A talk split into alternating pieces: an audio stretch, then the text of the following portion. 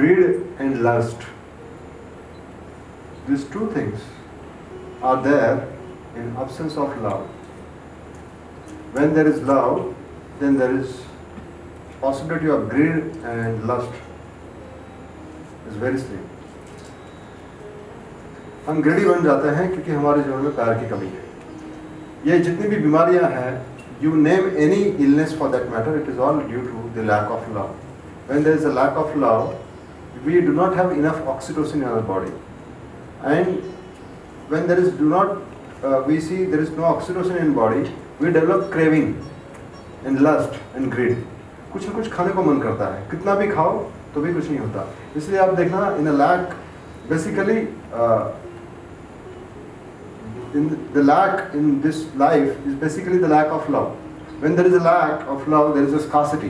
So ऐसा लगता है कि कुछ खाने से भर जाएंगे, कुछ uh, एक craving होती है, वो करने से होगा. शायद सिगरेट पीने से फूलनेस आएगा, शायद ड्रिंक करने से फूलनेस आएगा. तो addictions also, addiction, then greed. Greed ऐसा लगता है कि मैं एक पैसे नोचते रहूँ, कमाते रहूँ और ज़्यादा कलेक्ट करते रहूँ. तो it's it's a kind of a mask on your scarcity. Please understand this, this is very important. So in absence of love we become greedy, we become lustful, all the cravings are there and we develop into addictions.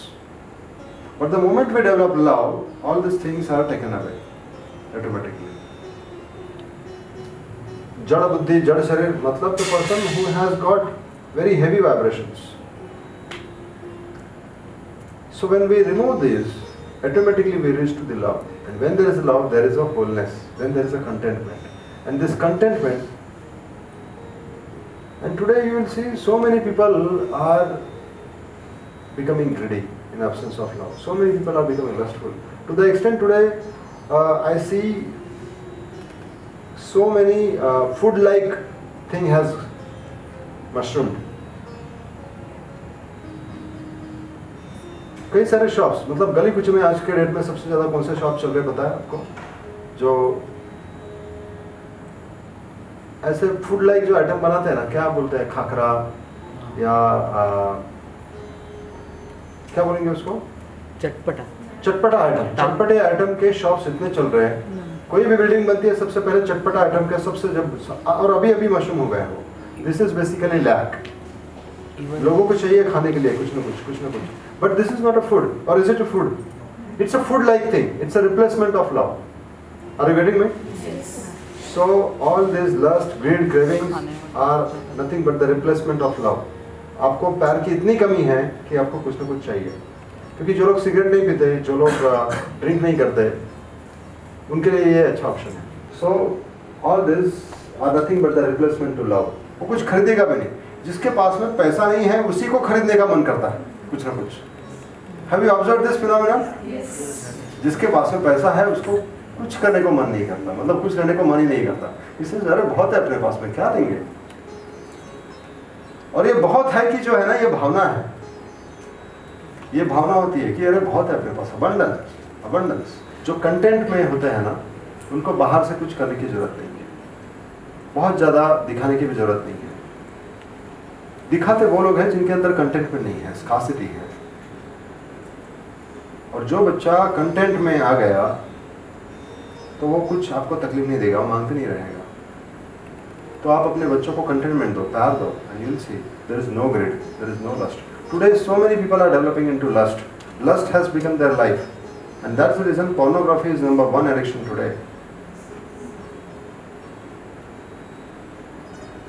But moment we grow in love, पर love इतना अभी ऐसा हो गया ना कि love को जैसे आपने देखा कि फाइव हंड्रेड ही मार्क्स दिए हैं, और प्यार जैसे कि ये लव को मीडिया ने इतना लिमिटेड कर दिया है. Actually it is something very different, it's very divine. जब आपके अंदर जब वो आ जाता है प्यार, तो आपके आसपास के जितने भी लोग हैं वो भी अपने आप बदल जाते हैं आपके एनवायरनमेंट में आने से.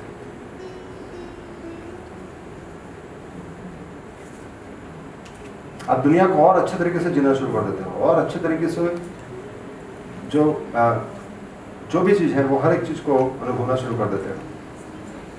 लेकिन जो व्यक्ति ग्रिड में रहता है उसको पूरा संपत्ति लेने के बावजूद भी उसकी ग्रिड पूरी नहीं होती, और अपने आप को खाया जाता है अंदर से। जिसको लस्ट होता है ही cannot even enjoy even after having number of partners, multiple partners. Addiction से भी कभी कंप्लीटनेस नहीं आती। You before dying one should be one should have a contentment. मरने से पहले आपको होलनेस आना बहुत जरूरी है। बहुत सारे लोग मर रहे हैं, यार ये नहीं किया, वो नहीं किया, वो नहीं किया। बहुत लोग बोलते मैंने सब कर लिया अभी। वैसे वो वाला कंटेंटमेंट नहीं, वो अंदर की कंटेंटमेंट एक ऐसी होती है कि जिसकी वजह से जो लोग अभी आपने जैसे बताया कि मेरा कॉन्शियसनेस अगर आगे जाए तो क्या, कॉन्शियसनेस ये निरंतर है, ये सिर्फ चौदह हज़ार दिन का नहीं है, फोर्टीन बिलियन ईयर से है। तो वो जो कॉन्शियसनेस जो है, अगर उसने जन्म ही नहीं लिया चार सौ साल पाँच सौ साल तक, तो जब मरने की जो अवस्था होती है वही अवस्था कायम रह जाती है, जैसे भगवदगीता कहती है। तो मरने से ही पहले हमें वो सब काम करना है कि जिसकी वजह से हमारा कॉन्शियसनेस जो रहे वो होलनेस में आ जाए, कंप्लीटनेस में आ जाए।